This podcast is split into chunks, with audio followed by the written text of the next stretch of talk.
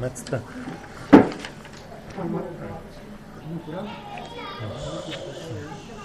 שותה גויאבה.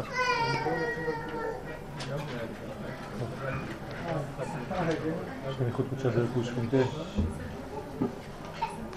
טוב שיהיה לכם אישור, מזל טוב. באמת השם. תזכו להרבה נחת ושמחה בבית.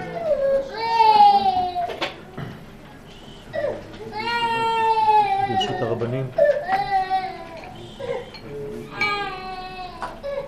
היום אה, כתבנו שיעור בסייעתא דשמיא בעניין אה, של אה, פרשת כי תצא ביחס לחודש אלול והתשובה, הגישה שיש לנו לנושא התשובה בעזרת השם בכללות, ונראה ספציפית, כן, שיש שני כיוונים עיקריים בעניין הזה. ישנן שתי בחינות כלליות באופן עבודת השם. והן עומדות כנגד שתי המדרגות זה ונוקבה דזה בקומת הספירות.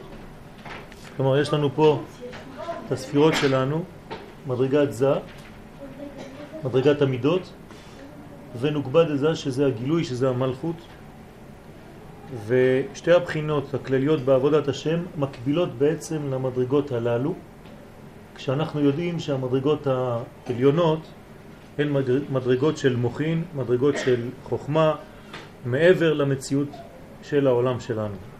העולם הזה, כן, הוא החלק התחתון ויש בו שבע מדרגות כנגד שבעת הימים, כן, יום אחד, יום שני, יום שלישי, רביעי, חמישי, שישי ושבת. המציאות הגשמית שלנו בזמן, כן, מופיעה בשתי המדרגות הללו. ובגלל שאנחנו נמצאים בעולם של זמן, של מציאות של זמן, הרי הזמן זה הכלי שנברא במיוחד לעבודת האדם. כלומר, הקדוש ברוך הוא נתן לנו את המציאות הזאת שנקראת זמן כדי לעבוד. ולא בכדי, כן, כל העניינים שלנו הם עניינים שתלויים בזמן. הזמן הוא האמצעי שמקשר אותנו אל המקום, ובלי מציאות של זמן אין מציאות של תיקון. לכן העבודה נמצאת דווקא במדרגות הללו. עכשיו, איך עובדים? אז יש שתי מדרגות. כמו שכאן אנחנו רואים שתי מדרגות עיקריות, כך אנחנו נראה שיטה אחת של עבודת השם בסגנון הזה, שנקרא זעיר אנפין, או כנגד המדרגה הזאת, ושיטה אחרת בעבודת השם במדרגה שנקראת מלכות.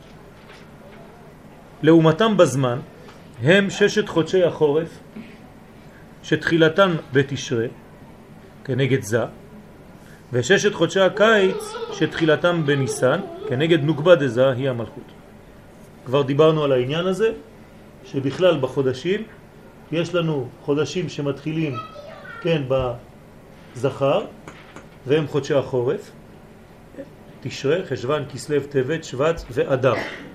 ואותו דבר, יש לנו שישה חודשים בנוקבה, שמתחילות מפסח, כן, ראש השנה למלכים, ניסן, ניסן, אייר, סיוון, תמוז, אב, אלול. כל הזמנים הללו מחולקים, אם כן, לחלק שהוא זכר, חלק שהוא נקבה. מה זאת אומרת? שיש שתי בחינות, שתי שיטות, שתי גישות, כן, לעבוד את השם, אם מבחינת הזכר, ותכף נגדיר שהזכר הוא יותר אקטיבי, ודרך אחרת שהיא דומה יותר לצד הנקבה, שהיא יותר בהימנעות. כן? יותר פסיבי. ההבדל בין שתי בחינות אלו שבעבודת השם יכול להסתכם בהבחנת שתי דרכים עיקריות, האחת היא סור מרע והשנייה עשה טוב. ויבוארו הדברים בהקשרם לפרשת כי תצא למלחמה, אשר בסופה מופיעה מצוות לחיית עמלק. כן, בסוף הפרשה שלנו כתוב דברים כ"ה זכור את אשר עשה לך עמלק בדרך בצאתכם ממצרים אשר קרחה בדרך ויזנב בך את כל הנחשלים אחריך ואתה עייף ויגע ולא ירא אלוהי והיה בהניח השם אלוהיך לך מכל אויבך מסביב בארץ אשר השם אלוהיך נותן לך נחלה לרשתה תמחה את זכר עמלק מתחת השמיים לא תשכח. כבר קראנו את הפרשייה הזאת, כן, במקום אחר. אבל, כן, אנחנו קוראים אותה בפרשת כי תצא. כלומר, אנחנו צריכים להבין שפרשייה הזאת מופיעה תמיד כשאנחנו בשלב של מעבר ממדרגה למדרגה. כל פעם שאנחנו עוברים ממצב למצב, מתחום לתחום, ממדרגה למדרגה, מזמן לזמן, מתקופה לתקופה, מדור לדור, יש לנו את הבחינה הזאת שמופיעה, תמיד. איך אני יודע את זה? פשוט מאוד, אנחנו צריכים לראות מה קרה בהיסטוריה, ואז לפי מה שקרה בהיסטוריה אנחנו רואים בדיוק את העניין אשר קרחה בדרך. מתי בדרך? כשאתה יוצא לדרך ועוזב מדרגה אחת כדי להשיג מדרגה אחרת. דרך אגב, מי שפספס פרשת זכור, כן, יש לו אפשרות, כן, לבקש מהקורא בתורה השבת הזאת לצאת ידי חובה, כן, מצווה מדאורייתא, לזכור את עמלק. לכן לא לפספס פעם שנייה. על כל פנים, מה הקשר בין מה שהגדרנו לפני כן לבין עניין עמלק? בדיוק אותו עניין. תכף נראה שהעמלק הוא קליפה מיוחדת שבאה לעורר אותנו על עבודה מיוחדת שכנגד אותה קליפה. אם אנחנו לא מבינים שתמיד אנחנו נהיה מותקפים דווקא במדרגה שאנחנו כן צריכים לגלות, אז אנחנו מפספסים משהו. המדרגה שתמיד צריכה לצאת מאיתנו, מה שהקדוש ברוך הוא דורש מאיתנו, מה שאנחנו צריכים לדרוש מעצמנו, תמיד יהיה החלק שהוא חזק מצד אחד, מצד שני החלק המותקף. כי שמה, כן, גם הכוח וגם הניסיון לחבל, שלא נגלה את המדרגה הזאת. לכן צריך להתייחס לקליפת עמלק בצורה שונה שאנחנו מתייחסים לקליפת מצרים. וצריך ללמוד מהי קליפת עמלק ומהי קליפת מצרים כדי לדעת איך להתייחס. אותו דבר בקשר לדור שלנו. אם בדור שלי אני ממשיך ללמד תורה וללמוד תורה כמו שלמדתי לפני אלפיים שנה, בדיוק באותה שיטה, בלי הדיבור המתאים לדור שלי היום, אז אני קצת מפספס משהו. בינו שנות דור ודור, אני חייב להתייחס לדור שלי, לשמיעה שלו, לגישה שלו, לאופן הקבלה שלו, לכלים שלו, כדי שהתורה שאני רוצה לשדר אכן תעבור. אם לא, אז אני זורק את מה שיש לי לזרוק. יקבלו, יקבלו, לא יקבלו, לא יקבלו. לא ככה. צריך דאגה לכלים. כשאתה משפיע אור, אתה צריך לדאוג שהכלים מקבלים את האור שאתה משפיע. אם לא, חז ושלום זה בגדר רחוק, אבל בגדר של זרע לבטלה. אתה זורק, מה אכפת לך מי יקבל? צריך דאגה אמיתית לכלים המקבלים את מה שאתה משדר. לדאוג שזה אכן מקובל. למה אני כתבתי את השיעור הזה בסייעתא דשמיא? כי אנחנו בדור של מעבר. הדור שלנו הוא דור שראה דברים מיוחדים מאוד, ולכן הקושי נמצא בדור שלנו דווקא. אנחנו ראינו את סוף הגלות ואת תחילת הגאולה. כלומר, הדורות שלנו. זאת אומרת שאנחנו דור של מעבר, דור של ציר, שמצד אחד יודע מה זה גלות, מצד אחד מתחיל לה, לה, להרגיש מה זה גאולה. ומי שלא יודע, כן, להיות גמיש בדרך הזאת, אז הוא נשאר תקוע. וצריך להבין את המהלך שמתרחש לנגד עינינו, ברוך השם, אחרי אלפיים שנות גלות, ואנחנו צריכים לכבד את המהלך הזה, את התהליך הזה, ולראות אותו. קודם להבחין אותו, לגלות אותו. אז אנחנו חוזרים בעזרת, בעזרת השם לנושא, ברשותכם, ותכף נראה איך הדברים מתייחסים לעבודת השם, כמובן שזה קשור לעניין התשובה בחודש אלול. והנה, ידוע כי ביאת עמלק על ישראל לא הייתה אלא על נסותם את השם באומרם, היש השם בקרבנו עם עין. שאלה פשוטה, לכאורה, האם הקדוש ברוך הוא נמצא איתנו, או שהוא לא נמצא איתנו. כן? גם זה נכון, בפשט. כלומר, זאת שאלה שחז ושלום אפשר לשאול כשאתה נמצא במדרגה של ייאוש, אולי הקדוש ברוך הוא לא איתנו במהלך הזה. אולי אנחנו מדמיינים לעצמנו דברים והוא עזב אותנו. אנחנו לא נתייחס לרובד הזה, אלא לרובד עמוק יותר שמביא הזוהר הקדוש. לפני שנגיע לדברי הזוהר, כן? דבר זה קשה להבינו, שהרי אחרי שראו את כל המופתים, עמוד ענן יומם ועמוד אש לילה, על מה ביקשו לנסות את השם? מה זה הש... היש השם בקרבנו עם עין? זה נראה שאלה שהיא ממש מחוץ למקום, היא לא במקום בכלל. איך אפשר לשאול שאלה כזאת אחרי כל החוויות שהי... שהיו להם? תכף נראה שהשאלה היא פנימית יותר. ולכן הזוהר הקדוש מתייחס לשאלה הזאת ברובד הגנוז שבה. בזוהר הקדוש מבואר שכל חקירתם הייתה לדעת באיזו בחינה רוחנית מנהיג הקדוש ברוך הוא את ישראל. אם זה מבחינת יש, היש, השם בקרבנו, או מבחינת עין, אז צריך ללמוד מה זה בחינת יש, בחינת עין. הם לא שאלו ברובד הפשוט האם הקדוש ברוך הוא איתנו או שהוא לא איתנו, לא. אנחנו יודעים שהוא איתנו, אבל באיזה תחום, באיזה מדרגה הוא מתייחס אלינו, מה הוא רוצה מאיתנו, האם הוא רוצה מאיתנו עבודה שהיא בגדר של יש או בגדר של אין. מה זה אומר? לאט לאט. וזאת לפי ששתי בחינות אלו מכוונות לשני האופנים בעבודת השם שהזכרנו להם. סור מרע ועשה טוב.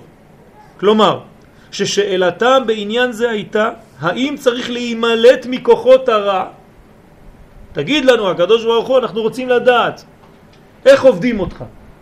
מהי הצורה הנכונה לעבוד אותך, הקדוש ברוך הוא? האם אנחנו צריכים לברוח מהרע מבחינת עין, וזה נקרא עין, או שצריך להתקדם אל הטוב בבחינת יש. האם, אני צריך יוזמה ללכת אל הטוב בחיים שלי, או אולי רק ללכת, לברוח, להתנתק, להתרחק מכוחות הרע. לכאורה זה אותו דבר, אתה אומר שאם אתה מתרחק מהרע, אתה מתקרב אוטומטית אל הטוב. כן, לא כל כך פשוט. דיברנו קצת על העניין הזה, שכשהשיטה היא רק במדרגה אחת של סור מרע, שהיא אמנם המדרגה הראשונה, המדד שלך הוא מדד של רע. כי אתה תמיד מתייחס לרע, אתה מתרחק ממנו, אבל מה שאתה רואה מול העיניים כל החיים שלך זה רע. אין לך את הראייה של הטוב. אתה לא מסוגל לראות טוב, אתה מסוגל לראות, אתה מודד את עצמך ברוחניות כמה התרחקת מהרע. זאת אומרת, מי יש לך מול העיניים כל החיים? רע. אתה לא הולך לשום מקום, אבל אתה מתרחק מהרע. זה כבר משהו. אז למה הם שואלים, היש השם בקרבנו עם עין? מה, אי אפשר לעשות את שניהם ביחד? תתרחק מן הרע ותלך גם אל הטוב. מה הם עצלנים? צריך להבין שבחינת סור מרע, כן, ופה אני חייב, כן, להסביר עניין קטן. בסייעתא דשמיא, מה זה סור מרע? כן, אנחנו תופסים את הסור מרע במובן הפשוט. צריך להבין שבחינת סור מרע אין פירושה הימנעות מעשיית עבירות בלבד. זה לא אל תעשה עבירות, ואז אתה עושה סור מרע. אלא שכדוגמת החיטה שצומחת עטופה בקליפות וצריך להסיר המורסן והטבן ממנה כדי להגיע אל הסולת הנקייה והזקה הנה כך הם פני הדברים אצל האדם, שצריך כמה וכמה בירורים כדי להסיר ממנו את הזוהמה המונעת ממנו את הקרבה אל השם יתברך. וכמו שכתוב בתהילים, הן בעוון חוללתי ובחטא יחמת נעימי. כלומר, אדם הראשון הוא כמו הצומח. הצומח לא מופיע באופן המבורר שלו מיידית. צריך כמה שלבים, כן? עשר עבודות עד שאתה מגיע ללחם שיש לך על השולחן. זאת אומרת, שכשאומרים לך שעבודת השם בסור מרע, אל תגיד בסדר, אז אני לא עושה עבירות. לא. אתה צריך לדעת שיש ניקיון פה. סור מרע זה ניקיון, זה אקטיבי, אפילו שזה בסור מרע, יש אקטיביות של סור מרע. להסיר מעצמך את כל מה שחוצץ, את כל מה שמפריע, כל מה שמעכב. אותו דבר כמו בצומח, בחיטה, כך אצל הוולד. אנחנו יודעים שהוולד נוצר, כמו שאומר דוד המלך, בעוון חוללתי ובחטא יחמת נעימי. כלומר, עצם העובדה שיש ולדות בעולם הזה, יש כבר עניין של יצר הרע.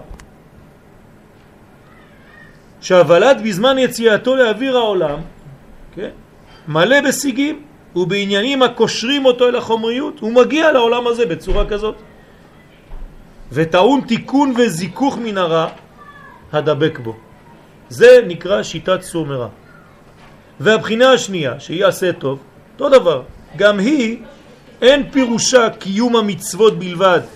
כן, אומרים לך עשה טוב, נו אז תעשה, תתחיל לקיים תורה ומצוות. לא, אין פירושה קיום המצוות בלבד, אלא יש בה עניין עמוק יותר, שבא ללמד על הצורך בהתעוררות מחודשת בעבודת השם. כלומר, כשאומרים לך עשה טוב, השיטה של עשה טוב זה התעוררות, אתה לא נרדם, אתה מתחדש כל יום מחדש, כמו שאנחנו לומדים בבוקר. בעניין חידוש האדם, כל פעם שהוא ניגש אל הקודש או אל דבר שהוא עושה, זה כאילו הפעם הראשונה בחיים. אתה עושה את זה? אתה מרגיש את החיות הזאת כאילו אתה מתחיל מחדש? זה נקרא עשה טוב. כלומר, עשיית גילוי הטוב.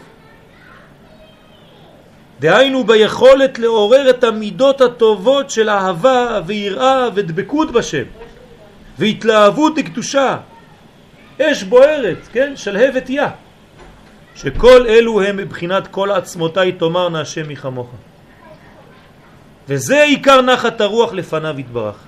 פה אנחנו כבר נכנסים לעובי הקורה.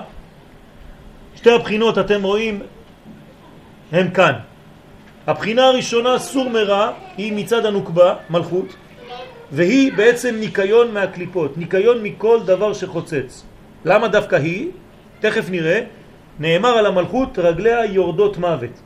בגלל שהמלכות היא כל כך קרובה לעולם החיצונים, לעולם הקליפות, אז שם העבודה מתמקדת דווקא בשיטה הזאת. אבל יש עבודה יותר עליונה, שהיא עבודה במדרגת זה, ופה אתם רואים שיש לנו כבר מידות. חסד, גבורה, תפארת, נצח, הוד, יסוד, זאת אומרת שפה אני צריך לעורר בהתלהבות את כל מה שקורה פה. זה כבר לא רק בריחה ממדרגה של רע, אלא זה עשייה ובניין והתלהבות והתעוררות שהיא בחינת זכר. אומר הזוהר הקדוש, עיקר נחת רוח שאנחנו נותנים לקדוש ברוך הוא זה לא במדרגה הזאת של בריחה מהרע, אלא ביוזמה האנושית לעורר את המידות ועשיית הטוב. כאן הקדוש ברוך הוא כביכול מקבל נחת רוח מעבודת ישראל. וזה עיקר נחת רוח לפניו יתברך. במה שעובדים אותו בשמחה ובטוב לבב. זה לא רק שאתה בורח מהרע, אתה רואה את הטוב. לעומת מה שאמרנו מקודם, שכשאתה מתעסק ברע, למרות שאתה בורח ממנו, כל ההתעסקות שלך זה תמיד לראות רע, פה כשאתה מתעסק בהתעוררות של מידות, כל מה שאתה רואה מול העיניים זה תמיד אור. אתה מתלמד, אתה לומד, אתה מתחנך לראות את הטוב בחיים שלך. וראה בטוב ירושלים. אתה רואה את הטוב בדברים ואתה מגלה את הטוב. שיטה אחרת, מדרגה אחרת. גילוי אחר. אתה לא רק בשלילי, אתה בחיובי. אתה לא רק באין, אתה ביש. היש השם בקרבנו עם עין. באיזה שיטה הקדוש ברוך הוא אתה רוצה שנעבוד אותך? זה מה ששאלו ישראל, כך אומר הזוהר הקדוש. וזה מה שמביא את עמלק. עוד מעט נראה למה. אז כל הכוח, כן, בשמחה ובטוב לבב, בבחירה חופשית בטוב, ולא באופן כפייתי. כמו שכתוב, עבדו את השם בשמחה. ועיקר השמחה הוא בהיות האדם בגוף חומרי. לא מנותק, לא תלוש מהחומר, אלא בגוף, ממש. כרמוז בדברי חז"ל שאין שמחה לפניו אלא בבשר, כן? בשר ויין. מה זה בשר? שרצו לומר שעיקר השמחה נובעת מעבודת בשר ודם. כן? זה נקרא אין שמחה אלא בבשר. למרות שאתה בשר, תעבוד אותי.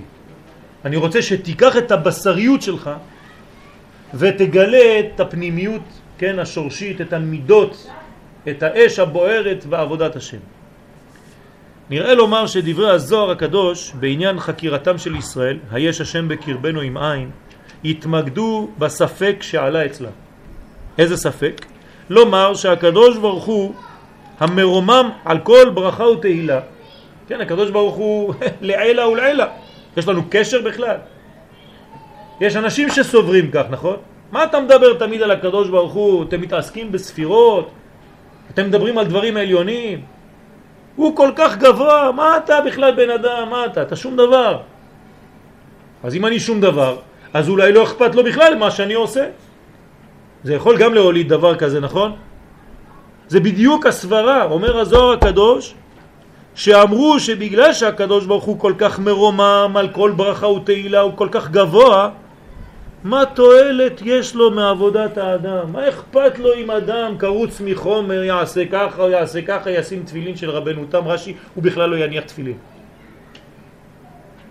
עד שהגיעו למסקנה שאין לו התברך נחת רוח מכל זה, תשימו לב לאן זה הולך. וייתכן מאוד שעיקר תכלית הבריאה הוא רק בבחינת סור מרע. אתה יודע מה? תהיה ילד טוב, אל תעשה רע. זה מה שמבקשים ממך. תברח מכל מה שמונע, לפחות תהיה כלי לקבל משהו מהקדוש ברוך הוא. זהו, אל תהיה יותר מדי חכם. כלומר, תתמקד בבחינת סור מרע, כלומר בזיכוך האדם מסיגיו, להיות זך ונקי, על מנת להיות כלי ראוי לקבל אור השם וטובו. זהו, נגמר הסיבור, מה אתה רוצה יותר מזה? ניקית את עצמך, עשית את העבודה בסגנון המלכות, סור מרע, עכשיו אתה כלי נקי, אה, הנה מלכות זה כלי, אתה מקבל את אור השם, מה אתה רוצה יותר מזה?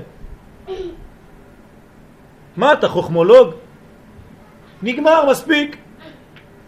ובכך תתקיים התכלית, כן, זו אותה סברה, האלוהית, להטיב לברואה, והרי הקדוש ברוך הוא ברא את העולם כדי להטיב. הנה, עכשיו אני כלי שיטיב לי. ומתוך חקירתם דחו את החלק השני של קיום המצוות בהתעוררות המידות והתלהבות. כלומר, אתה בורח מהרע, אתה מתקן את עצמך ככלי, אתה זך אולי, אתה נקי, אבל כולך קרח אשר קרחה בדרך. אתה לא מתלהב בכלל. איפה השמחה שלך? לפני שעשית תשובה, היית בן אדם חי, תוסס. היית נגן, היית משמח אנשים, מספר בדיחות, חזרת בתשובה, התייבשת, אתה לא מנגן יותר, אתה לא צוחק, לא מחייך, אין לך שום מילה, כל כולך כאילו תורה, נהיית קודש, אבל מה? רואים עליך הכל שחור. אתה מת חי? אתה הולך לכיוון החיים או לכיוון המוות? אני לא מבין. אז אולי עדיף, כן? לא לזוז. אם זאת התוצאה. והגיעו לכפירה אומרת שכיוון שנאמר רם על כל גויים השם, על השמיים כבודו, כן, על השמיים כבודו, הרי שאין לו יתברך שום נחת רוח מעבודתם של ישראל חז ושלום. אז אל תעשה שום עבודה, לפחות תתנער מבחינת הרע, אל תעשה רע, תברח מהרע, תישאר בשיטה הדוגלת בבריחה מהקליפות ותו לא. והשאלה, היש השם בקרבנו עם עין, כוונתה לשאול, כן, מהי התועלת המגיעה אל האלוה, כן, ממעשה התחתונים. זה מה שהם שאלו בעצם. והאם יש בכלל נחת רוח לפניו או שלא? וכשגמרו לומר שאין לו נחת רוח כנל, הגיעו למסקנה שעדיף להתמקד ולפעול בהי עלמא רק בשיטת סור מרע. ושיהיו לפחות ראויים לקבל את ההטבה האלוהית. נקודה. יש שיטה כזאת. אין התלהבות, אין אש בוערת, אין שמחה, כן, אין סיסה. יש מין אה, יובש כזה, קרירות כזאת בעבודת השם, מין רובוטיזציה. העיקר שאני עושה את מה שיש לי לעשות, כן, אני מכניס את הכרטיס שלי ו- וזהו. הקדוש ברוך הוא רושם לי... צריך להיזהר. יש פה שאלה אמיתית, אנחנו בחודש של תשובה. מה הקדוש ברוך הוא רוצה ממני? האם זאת השיטה? האם אני מתרחק מהחיים? תסתכלו מה אומר הרמב"ם בהלכות תשובה. כן? קודם כל הוא לא אומר שיש מצווה לעשות תשובה. הוא מיד אומר, כשיעשה תשובה, אז ככה הוא יצטרך לעשות. ואם תשימו לב בביטוי שהוא אומר שם, כשיעשה תשובה וישוב מחטאו. כשאתה עושה תשובה אתה לא שב? פעמיים אתה צריך להגיד לי כשיעשה תשובה וישוב? אחד שאל אותי השבוע, אחד מהתלמידים, נראה לי שכשעושים תשובה מתים.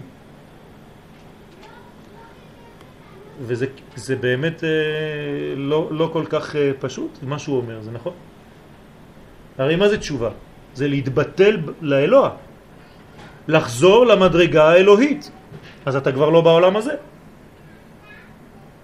אז אני לא מבין, לעשות תשובה זה לחיות יותר או למות יותר? אומר הרמב"ם יעשה תשובה וישוב. זה הסוד. אתה צריך אומנם להתקרב לאלוה, אתה צריך אומנם לגלות את הבחינה הפנימית העליונה, אבל אדוני, תחזור לעולם הזה וישוב, תחזור לפה. אני לא רוצה אותך בשמיים, יש לי מספיק מלאכים. אני רוצה אותך פה, בשר ודם, עם כל מה שקיבלת למעלה. זאת הבחינה של וישוב, וישוב למציאות הגשמית עם המדרגה שהוא קיבל שם למעלה. והנה, שתי הבחינות הנ"ל, סור מרע ועשה טוב, עומדות כאמור כנגד זה ומלכות. כי המלכות היא סור, יסוד סור מרע, לפי שרגליה יורדות מוות. ומחמת קרבתה אל החיצונים, קיים אצלה חשש ליניקתם ממנה. כן? כולם רוצים לינוק מהרגליים של המלכות. היא קרובה מאוד החוצה. הרי בסוף המדרגה של הצילות אנחנו כבר בעולם הבריאה. עולם הבריאה כשמה כן היא, בר, מחוץ. ברגע שאתה יוצא מהצילות, שזה רשות היחיד, אתה מיד ברשות הרבים. אז יש סכנה במלכות. כלומר, אם אתה נשאר רק בקומה של המלכות בעבודת השם, אתה תמיד מאוד מאוד קרוב לקליפות. מה זה קרוב לקליפות? כן? אמרתי את זה מקודם בצורה שונה. כל המראה שלך, כל מה שאתה רואה בחיים שלך זה רק קליפות, כי אתה רק דואג לברוח מהם. אז יש לך מלחמה מתמדת נגד כוחות הרע. כל החיים שלך אתה רואה רק כוחות של רע ואתה בורח מפה ובורח משם ובורח משם. ברוכה, בריחה, כן? נהיית, כן? ברוך תהיה, כן? בחטא.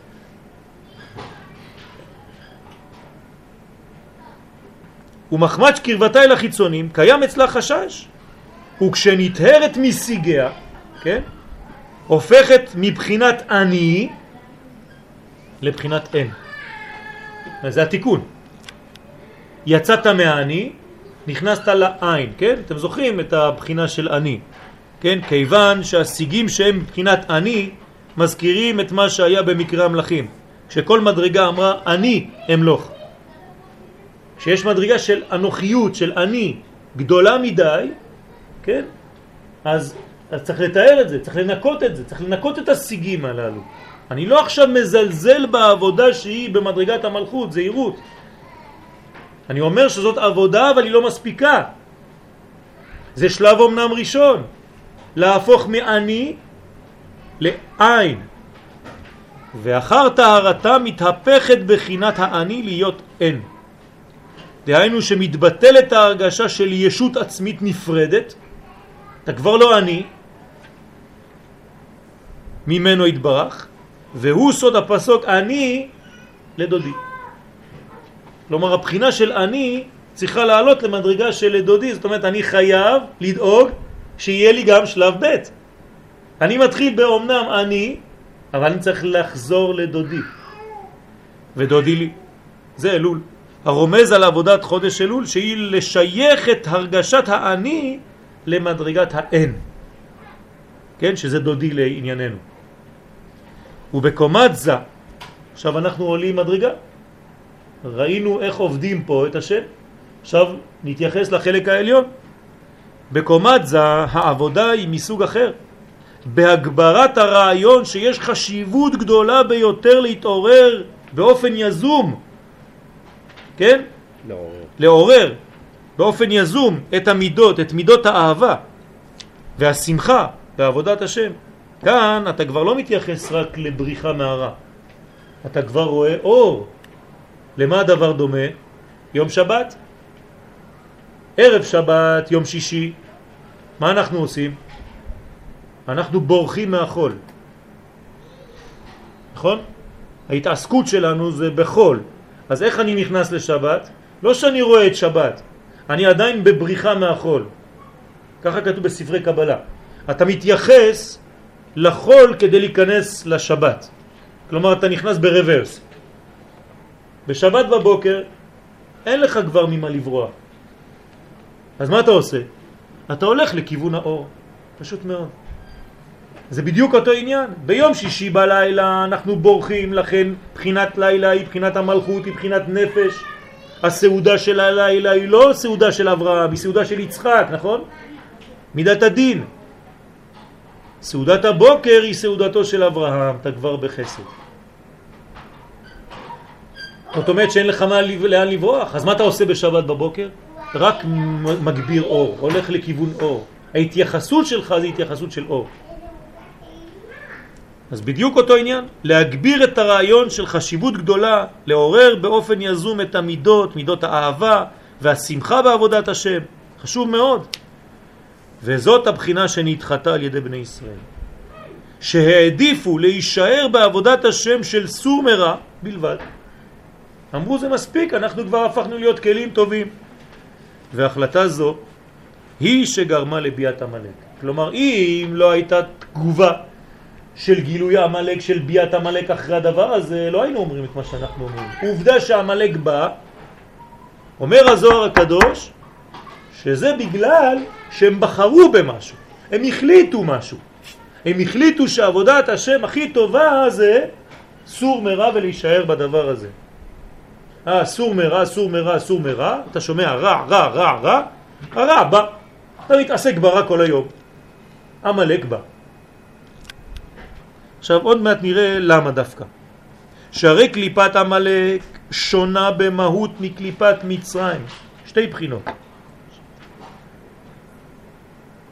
כלומר, מה שאמרנו עכשיו בקודש, בלעומת הקודש, בצד השני, להבדיל, יש לנו את מלכות וזה, להבדיל, כן? בקומת הקליפות. איך נקראת המלכות בקומת הקליפות, להבדיל? קליפת מצרים. וקומת זה נקראת קליפת עמלק. כלומר, תשימו לב שבמקביל לדבר הזה יש לנו פה את עמלק ופה את מצרים. למה זה חשוב כל כך? תכף נראה. אז קליפת עמלק שונה במהות מקליפת מצרים. למה? כי קליפת מצרים מגבירה את כוח הזוהמה בעולם. זה הקליפה של מצרים, לשים כמה שיותר זוהמה בעולם. ואשר על כן נקרא בשם ערוות הארץ. נכון? ועבודת האדם ביחס לקליפה זו, איך אני מתייחס לקליפה הזאת של מצרים, מה אני צריך לעשות? סור מרע, מה שאמרנו. היא כאמור על ידי היציאה משם, תברח משם. בסוד סור מרע, כמו שרומזים כל הלשונות של גאולת מצרים. והוצאתי והצלתי וגלתי, הכל זה בריחה משם. ולקחתי. ועוד, המעלה אתכם מארץ מצרים. זאת יש עלייה, יש בריחה משם. תתנתק ממצריות. רגלי מוות מרימים משם. בדיוק. שואבים את עם ישראל מהקליפה הזאת שרגליה יורדות מוות. כמו שאומרים שאם היינו נשארים שם עוד מדרגה אחת, לא היינו יכולים לצאת חס ושלום. משועבדים למצרים, זאת אומרת הקליפה הזאת. החונקת. להעלותם מן המדרגה התחתונה שלעומת המלכות דקדושה. כן? וקליפת המלאק עומדת כמקבילה לקומת זה, זה כבר יותר עליון. כלומר קליפת המלאק היא דקה יותר, היא לא תבוא ותבלבל לך את המוח בדברים כאלה של עריות ושל עניין, כן? לא לאו דווקא של עריות, כן? כי, כי קליפת המלאק גם כן קשורה לעריות. אבל של עניין של ערוות הארץ, של משיכה לחומריות. אלא שזה בבניין הסטרא אחרא להבדיל. ובזור הקדוש מובא שקליפת עמלק היא כנגד הדעת, נכון? אנחנו יודעים שעמלק נקרא דעת. כלומר, מה זה דעת? דעת זה הנשמה של כל זה, של כל אבב קצוות, נכון? נשמת אבק. אז כתבתי לכם בסוגריים שהיא נשמת דבק, נשמת המידות, ולכן קליפת עמלק מונעת התעוררות האדם במידותיו ומדריכה אותו בעבודת השם ללא התלהבות. אדם קר, אדם עצוב, עובד את השם, אבל אתה רואה אותו, אתה אומר, רגע, אם זה ככה לעבוד את השם, אני מעדיף. מפחיד. קליפת המלאק דוגלת בכפירה בכל עניין הנחת רוח. אין דבר כזה נחת רוח, זה מה שמשדרת לך הקליפה של המלאק. תאסוף את השטויות, אתה לא נותן שום נחת רוח לקדוש ברוך הוא, לא אכפת לו ממך בכלל. שיש לקדוש ברוך הוא מעבודת ישראל, והוא, הוא הספק שהעמלק מחדיר בישראל, כן? תמיד אומרים העמלק בגמטריה ספק, מה זה גמטריה ספק של מה? שמה שאתה עושה יש לו משקל, זה בדיוק הספק. הוא אומר לך, כל מה שאתה עושה לזה משקל בכלל. לקרר את האש הבוערת וההתלהבות בעבודת השם. תהיה קר, אדוני. כן? עם קור. שם ישמור. כן? שתהיה רק בקירור תמיד. וכמו שמעידה התורה, אשר קרך בדרך, שהמלאק מבטא את קירור היחסים בין ישראל לאביהם שבשמיים. איש ואישה, כן? אתה כבר לא מדבר איתה, כן? כל אחד הולך באותו בית ככה כאילו שני שדים, שהם ישמור, הולכים, לא מדברים אחד עם השני. הקדוש ברוך הוא כנסת ישראל, כן, אני עושה את המינימום. סור מרע. מה, לא מספיק? תשפיע לי עכשיו. זה נקרא שקירר את ישראל בדרך, דייקה. מה זה בדרך? לא רק בדרך, כן? אלא בשיטה, בדרך, בדרך המחשבה שלנו. בשיטת עשה טוב, זה נקרא בדרך. למנוע מהם ההתלהבות והשמחה של החידוש התמידי. כלומר, אתה מגיע לשיעורים, אתה, כן, מגיע בגלל שאמרו לך לבוא. אבל אתה לא מתלהב, אתה לא חי, אתה לא מתעורר, אין לך את האש הבוערת כמו ילד קטן שמתחיל את הכל מחדש. אז תשאל את עצמך שאלות, יש פה דבר שהוא מקולקל. אם אתה לא בהתלהבות מתחדש כל פעם מחדש, אתה במין, אה, כן, ריטואל כזה, תשאל את עצמך שאלות, יש משהו לא בריא. כן, צריך להיות כמו שאומר רבי נחמן, זצ"ל, זקן ויניק. זקן מבחינת החוכמה, אבל יניק כמו ילד קטן שיונק כל פעם, באתי לדרוש. הוא משדר להם את המסר שעדיף להתעסק אך ורק בבריחה מהרע, לזכך את עצמו, כן, תהיה טהור, טהור, נכנע, לנקות, כן, אתה כל כולך וזה, זה.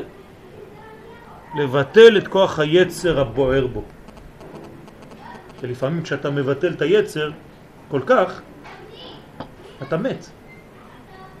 כי אנחנו מתרגמים יצר כדבר רע. יצר זה חיים. החיים שלנו זה יצר. מה שאתה עושה עם זה, זה משהו אחר. או שאתה מביא אותו לרע, ואז זה הופך להיות יצר הרע, יצירה של רע. או יצר של טוב, אתה מייצר טוב. אבל יצר הוא דבר טוב. יכול להיות שני יצריך. אלא שהתורה מעידה שאין לעמוד במדרגה זו בלבד.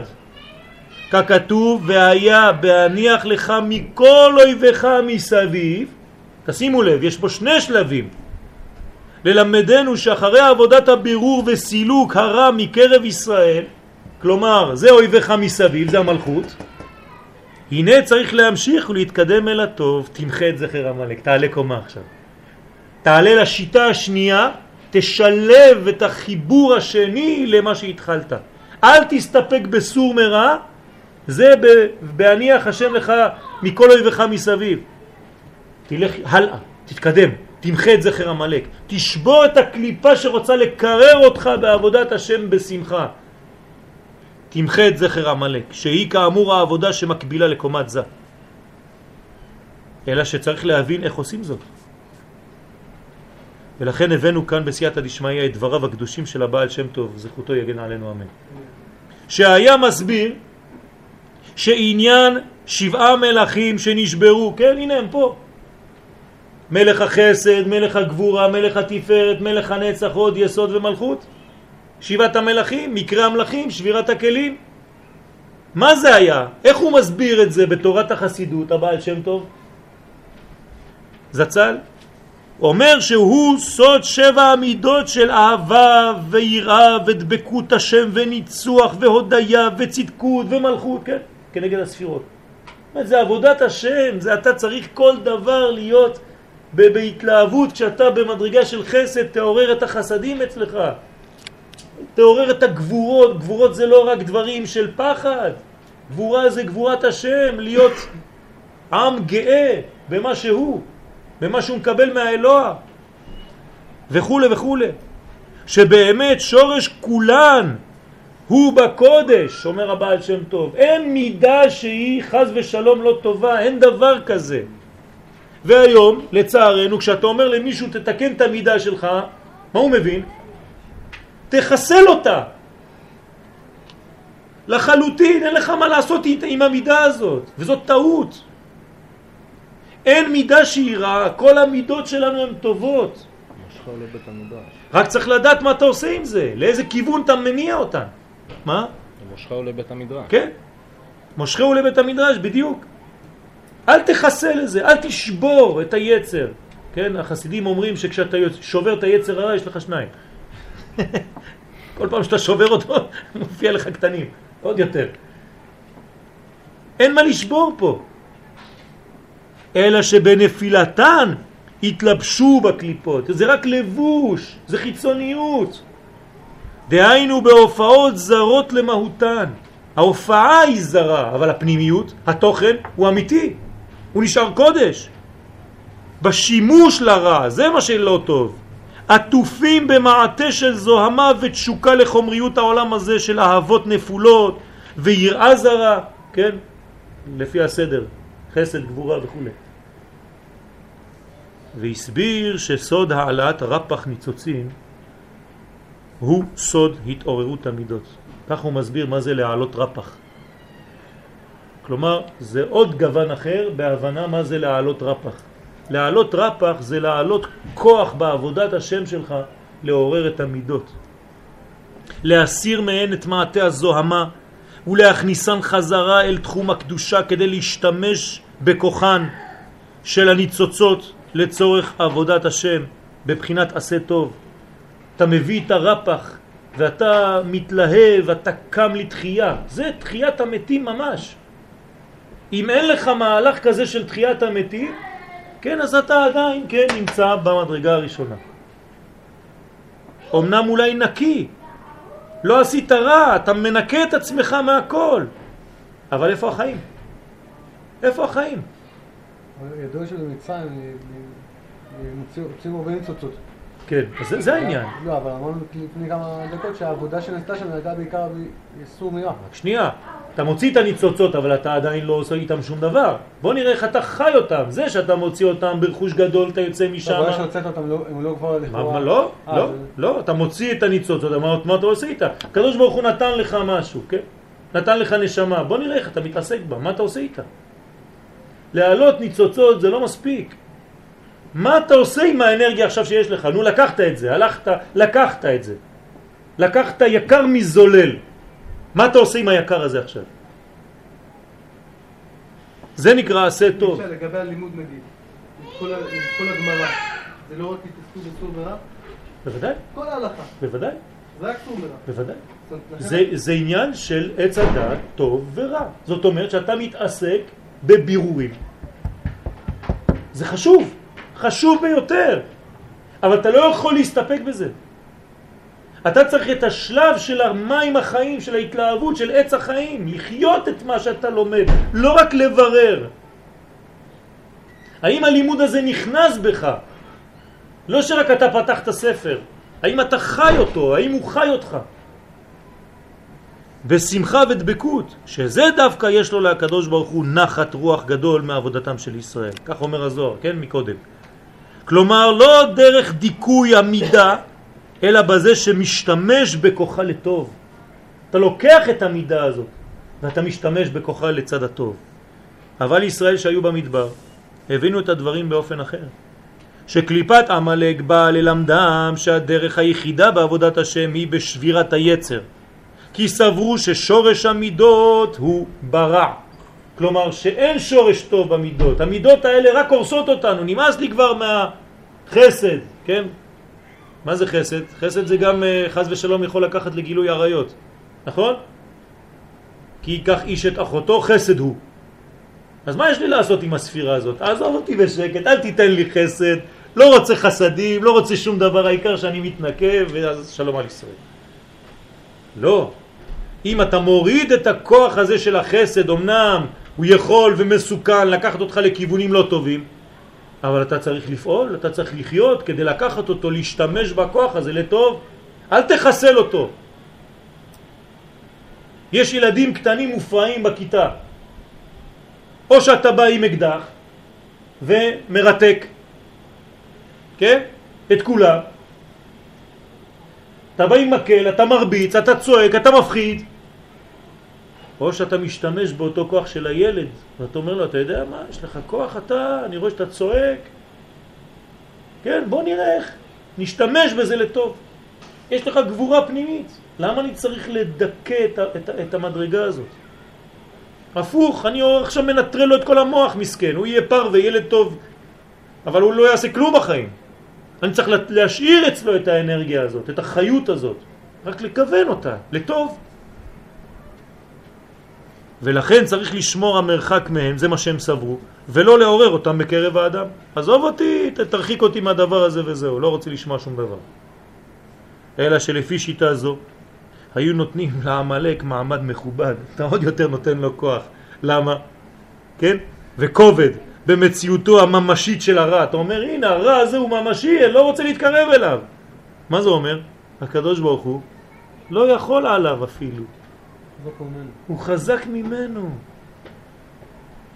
לעומת זאת בשיטת העבודה שהיא בקומת זה, האומרת שלאחר השלב הראשון צריך לצרף את הקומה השנייה של עשה טוב, להעלות את המידות אל שורשם בקודש, כן?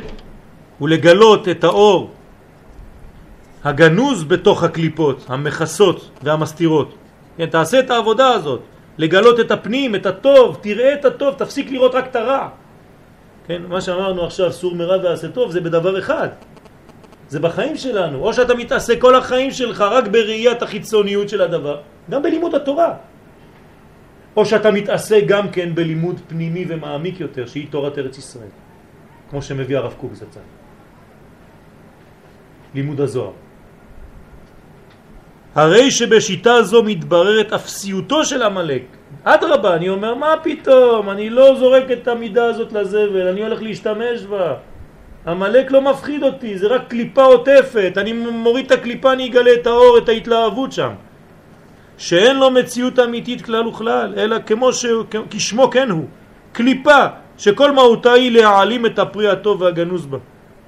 ובדרך זו יוצא האדם למלחמה כדי לשחרר את הפרי מכבליו. וזה הקשר שלנו לפרשת השבוע. ובזה יבואר עניין אשת יפת תואר. כן, כי תצא למלחמה לא יבך. אשת יפת תואר. מי זאת האישה הזאת? ולא דיברה תורה אלא כנגד יצר הרע, נכון?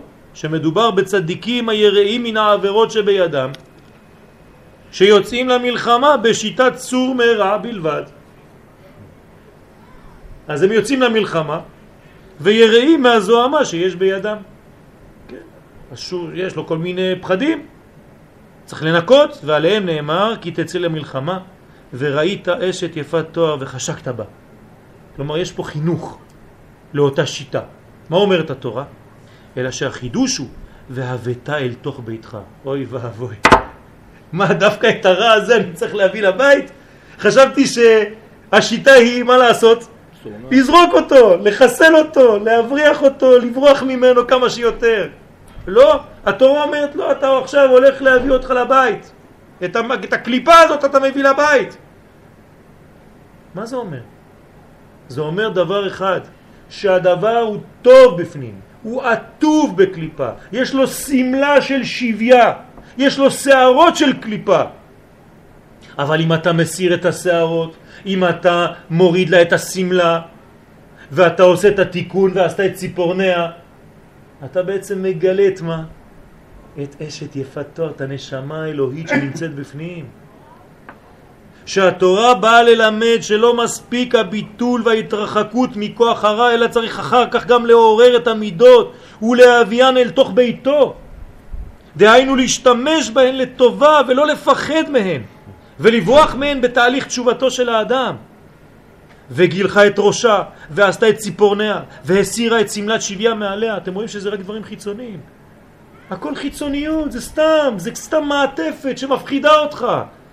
שכל זה בא להורות על הורדת המעטה של החומריות שהיה מסתיר את התוכן הקדוש, יש פה רק קודש.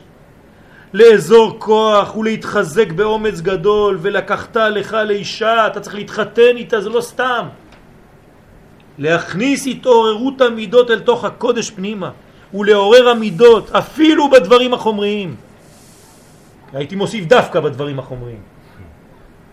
לראות את הקודש הפועל דרך הטבע והחומר, לא הקודש שהוא בשמיים, הקודש שבטבע, לגלות את השורש הקדוש, תכלית הבריאה ממש, לעבוד את השם בשמחה וביוזמה בסוד עשה טוב, ולא להסתפק כל חייו בהסרת כל המעכבים. כל החיים שלך אתה רק בורח. והוא סוד והבטה אל תוך ביתך, לומר לך שלא להרחיקה, אלא דווקא להחזירה אל הקודש. וזה נוגע לעבודה שלנו בחודש אלול. ואני רוצה לסיים בפסקה קטנה, שהיא מובאת גם בספר. בעניין זה ניתן להבין במקצת מדוע בדרך כלל עם כניסת חודש אלול, חודש התשובה, מתעוררת הרגשה של מועקה אצל האדם. נכנס חודש אלול, אתה מתחיל כבר להיות כזה, כן? הפנים שלך כבר נופלות. מה קרה? הרי אתה אמור לחזור לקודש, אתה אמור להיות יותר חי, יותר שמח. למה אתה כולך עוד יותר עצוב?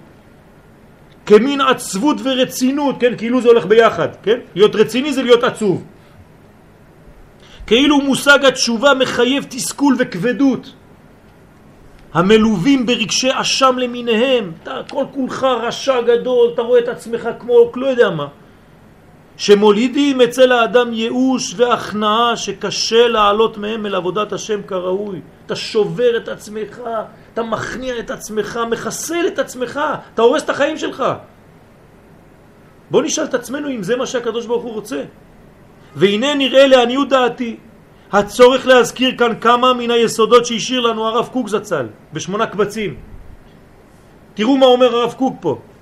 בקובץ א' סימן תת"ע והוא כותב כשמלמדים את האדם תורת ההכנעה לפני האלוהים ואין מלמדים אותו את הגדולה האלוהית כלומר אתה מלמד אותו כמה הוא כלום זה אתה מלמד אותו כל הזמן אנחנו כלום, אנחנו מה, אנחנו בסך הכל, אנחנו אפס, אפסים וזה, ואתה לא מדמד אותו את ההפך, כמה הקדוש ברוך הוא גדול, כמה הוא נורא, כן? לא. לכאורה זה אותו דבר, אתם רואים שזה דק מאוד. עוד פעם, או זה סור מרע או עשה טוב. אם אתה מתייחס בכמה אתה לא בסדר, במקום להגיד כמה הקדוש ברוך הוא גדול, הרי שמקלקלים בזה את נפשו. תראו מה אומר הרב פה. מקלקלים את נפשו, שמלמדים אותו לחיות חיי עבדות והשפלה. זה מה שאתה רוצה להיות? אתה עבד?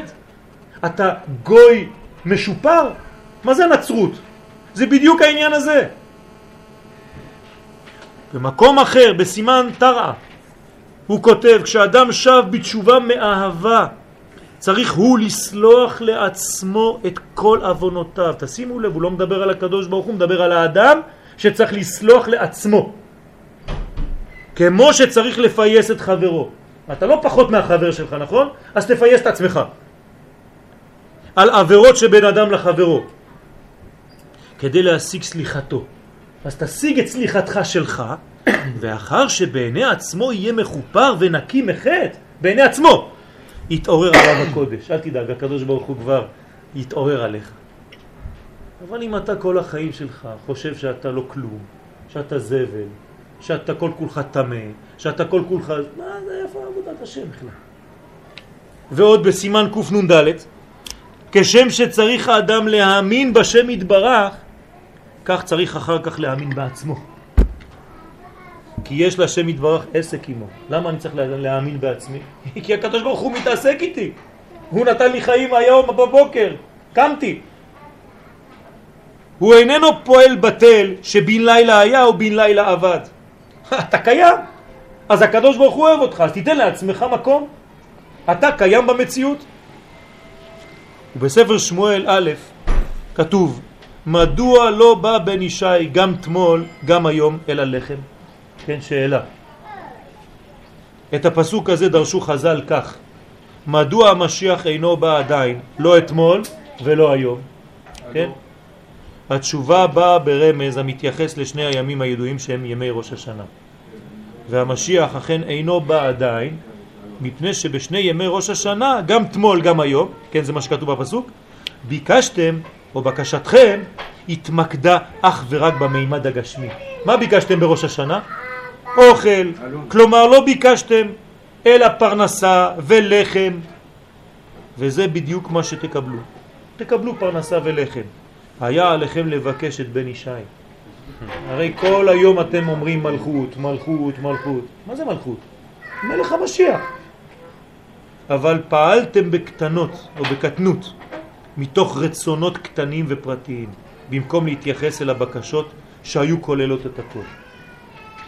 אז לעניות דעתי אנחנו צריכים לגדול ולכבד את עצמנו, כי אם אנחנו לא נכבד את עצמנו, אף אחד לא יכבד אותנו. הקדוש ברוך הוא רוצה שנכבד את עצמנו, אנחנו המייצגים שלו בעולם הזה. אם יש לי חברה ואני לוקח מישהו שהולך למכור דברים מהחברה שלי והבן אדם הזה כל פעם שהוא מגיע למישהו אומר לו תשמע החברה שלי אין לי מה להגיד אנחנו כולנו דפוקים אתה רואה תראה אותי אין לי כלום אני כל כולי כלום. אתה תעוף מפה מה אתה רוצה ממנו אבל אם הוא בא ורואה אותך בן אדם מכובד ויש לך מה להגיד ואתה בטוח ואתה חי את מה שאתה אומר אומר לך בוא'נה אתה מוכר טוב, אתה יודע אפילו אין לי חשק לקנות אבל אתה מוכר טוב תמכור לי. יש דבר כזה, לפעמים אתה רוצה לקנות רק בגלל שהמוכר מוצא חן בעיניך. זה בדיוק אותו דבר, יש לנו פה משהו למכור. באנו לומר תהילת השם בעולם אז אנחנו צריכים לומר זאת בשמחה, בשיתוף שתי המדרגות מלכות, סור מרע אבל עוד רובד, עשה טוב, לבנות בניין ולראות את הטוב בחיינו ולגלות את התוכן הטוב ולא לפחד כל החיים שלנו מכל מיני דברים. אני שם, אנחנו לא בתשובה נגיד... אה, עושה תשובה. עושה תשובה. כן.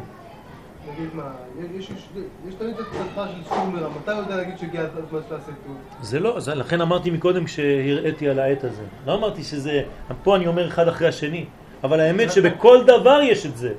או שאני מתייחס רק לברוח ממשהו, או שאני לומד, מתחנך, לראות, לפתוח, שיש בפנים אור. זה מה שצריך לחנך. אחד הפעולה, אחד לא יודע כלום, אחר הוא בא, הולך, מתחיל להתעסק עם הקליפות, זה אפילו לא זה מה שאני אומר, צריך להיזהר מאוד, צריך להיזהר מאוד. כשאתה מתעסק עם קליפות, כן, אחד מרבותיי היה אומר לי, כשאתה מתעסק עם מישהו בבוץ, אתה תמיד תתלכלך. אז אני אומר, לא אומר שצריך לבטל את המדרגה הזאת, היא, היא נחוצה, אבל היא לא מספיקה. תצא מזה קצת, תראה קצת את הכיוון לאן אתה הולך. יצאנו ממצרים, אנחנו הולכים לארץ ישראל. יכול להיות שרק יצאת ממצרים, אתה לא הולך לשום מקום. אני לא רוצה רק לצאת ממצרים, אני רוצה ללכת לכיוון ארץ ישראל.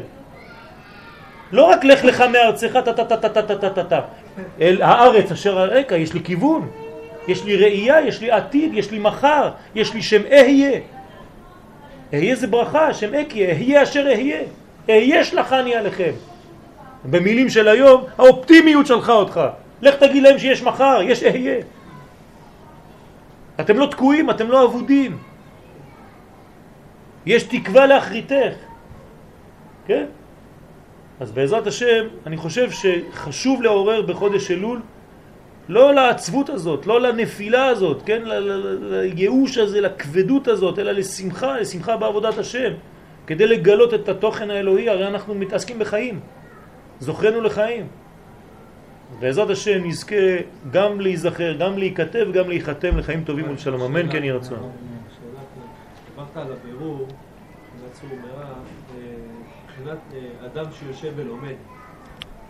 מה הוא כן. את התלמוד וההלכה, אז הוא כרגע רק בגדר של סור מרע? זאת אומרת, כל עוד הוא לא יוצא ומפיק את מה שהוא למד בספר, הוא עדיין רק בזה?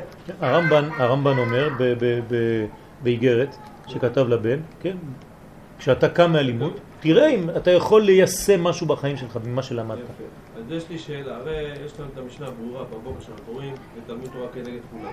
עכשיו אנחנו יכולים לבוא ולהגיד, הרי אם תלמוד תורה כנגד כולם כמובן, אבל אחרי זה תצא, אז למה פירט לפני כן הכנסת אה, אה, ביקור חולים וכולי וכולי? זאת אומרת, יש את המידות של זה, אבל תלמוד תורה כנגד כולם. מה זה כנגד לא כולם? בסופו של דבר, למדת, ואתה עכשיו דוגמה, יש לנו אנשים מתבטנים בעולמה של תורה, אנשים בישיבות, אנחנו לומדים. לא, אבל אתה עכשיו, אתה כבר נותן פירוש לכנגד כולם, אני אתן לך פירוש אחר. פה אתה אומר לי שכנגד כולם זאת אומרת שכל מה שאתה עושה, אם תעשה תורה זה מספיק כנגד כולם. לא. כל מה שאתה עושה, שיהיה לך כנגד זה את התורה שבדבר הזה. זה גם פרשנות. בסדר, אז למה שלך ולא שלי? בסדר, אני נותן שיעור, כן. אני נותן שיעור פה, שלא להישאר במדרגה של תלמוד תורה כנגד כולם. כן? אני אגיד לך, אני אגיד לך בצורה אחרת. השמחה שלי זה לא כשתלמיד בא לישיבה, זה כשיום אחד הוא יצא מהישיבה לחיים. עם כל מה שהוא קיבל בישיבה. אמרתי בשיעור הקודם שאברהם אבינו כשהוא עלה, כן? מתי לעקוד את בנו? מתי הייתה השמחה האמיתית? כשהוא חזר. דוגמה אחרת, יום הכיפורים, שיא בקדושה, הכהן הגדול. מה אנחנו אומרים על הכהן הגדול? מתי, מתי הוא יפה, מתי הוא מכובד, מתי הוא... מה גדול ומכובד כהן גדול כשהיה יוצא. למה? כי בא לו להישאר שם. הוא בתוך קודש הקודשים, אתה יותר ממנו? אני יותר ממנו. הוא בקודש הקודשים, הוא עם הקדוש ברוך הוא לבד, הוא כבר לא צריך את אף אחד, הוא רואה דברים שאתה אפילו לא חולם עליהם. מה יש לו לחזור לעולם הזה? לא, אנחנו אומרים לו לא, כל הכבוד. זה כשאתה יוצא משם, אתה מסוגל לחזור לעולם הזה? אתה מסוגל לצאת לחיים עם כל מה שקיבלת שם? עכשיו אתה גבר, עכשיו אתה אדם אמיתי, עכשיו אתה גדול. הרי אם הקדוש ברוך הוא היה רוצה שנהיה תלמידי ישיבה, אז היה משאיר אותנו בהר סיני, נכון? בהר סיני הייתה לנו הישיבה הכי גדולה. משה רבנו הרב הראשי, הקדוש ברוך הוא, מה אתה רוצה יותר מזה? אתה לא עובד, לא כלום, הילדים גדלים, אוכל כשר, מן יורד לך מהשמיים, למה תנו וסעו לכם ובואו אל הארץ? מה אני צריך להיכנס, לנטוע עצים, להתעסק בחקלאות? בשביל מה? זהו, הגעתי ליעד שלי, מתן תורה. לא. לא, אם היינו, שקועים ממש בתורה, אז הגויים היו עובדים את האדמות שלנו, אבל מה זה שלא? הגענו למדרגות האלה, ואנחנו לא, לא כולנו, אבל התורה היא עץ חיים, אנחנו יודעים יפה שהתורה היא מאוד. עץ חיים. מתוך התורה. אתה מדבר על אידיאל שהוא לעתיד לבוא כשנעלה את כל החומר לרוחניות, אבל בינתיים ירדנו לאן? לחומר. אז אנחנו צריכים לא לברוח בלבד, אני לא אמרתי שאני מבטל. האם לא נכוון נניח גבוה, שנתבטל רק לתורה? מאה אחוז, מאה אחוז זה מה שאני אומר פה. מתחילים מלמטה, עושים את הבירור, לא חס ושלום שאני אומר לא צריך ללמוד את זה, כן? הפוך. אבל צריך גם, כמו שאתה אומר, לכוון גבוה. ללכת גם לראות את הטוב, כן? לראות את הבחינה הזאת. לתת לנו עיניים, כן? מה כתוב בגאולה, בישעיה? כי עין בעין יראו בשוב השם ציון. מה זה עין בעין? הרב, הרב צבי יהודה זצ"ל היה מסביר, כשהעיניים שלנו יהיו מכוונות לעיניים של הקדוש ברוך הוא. שנראה אותו דבר. שנהיה מסוגלים לראות את מה שהוא רואה. זאת אומרת שיש לנו אידאל, יש לנו תקווה, אנחנו לא אנשים קטנים, לא שווים כלום. יש לנו בניין, צריך להאמין בעצמנו.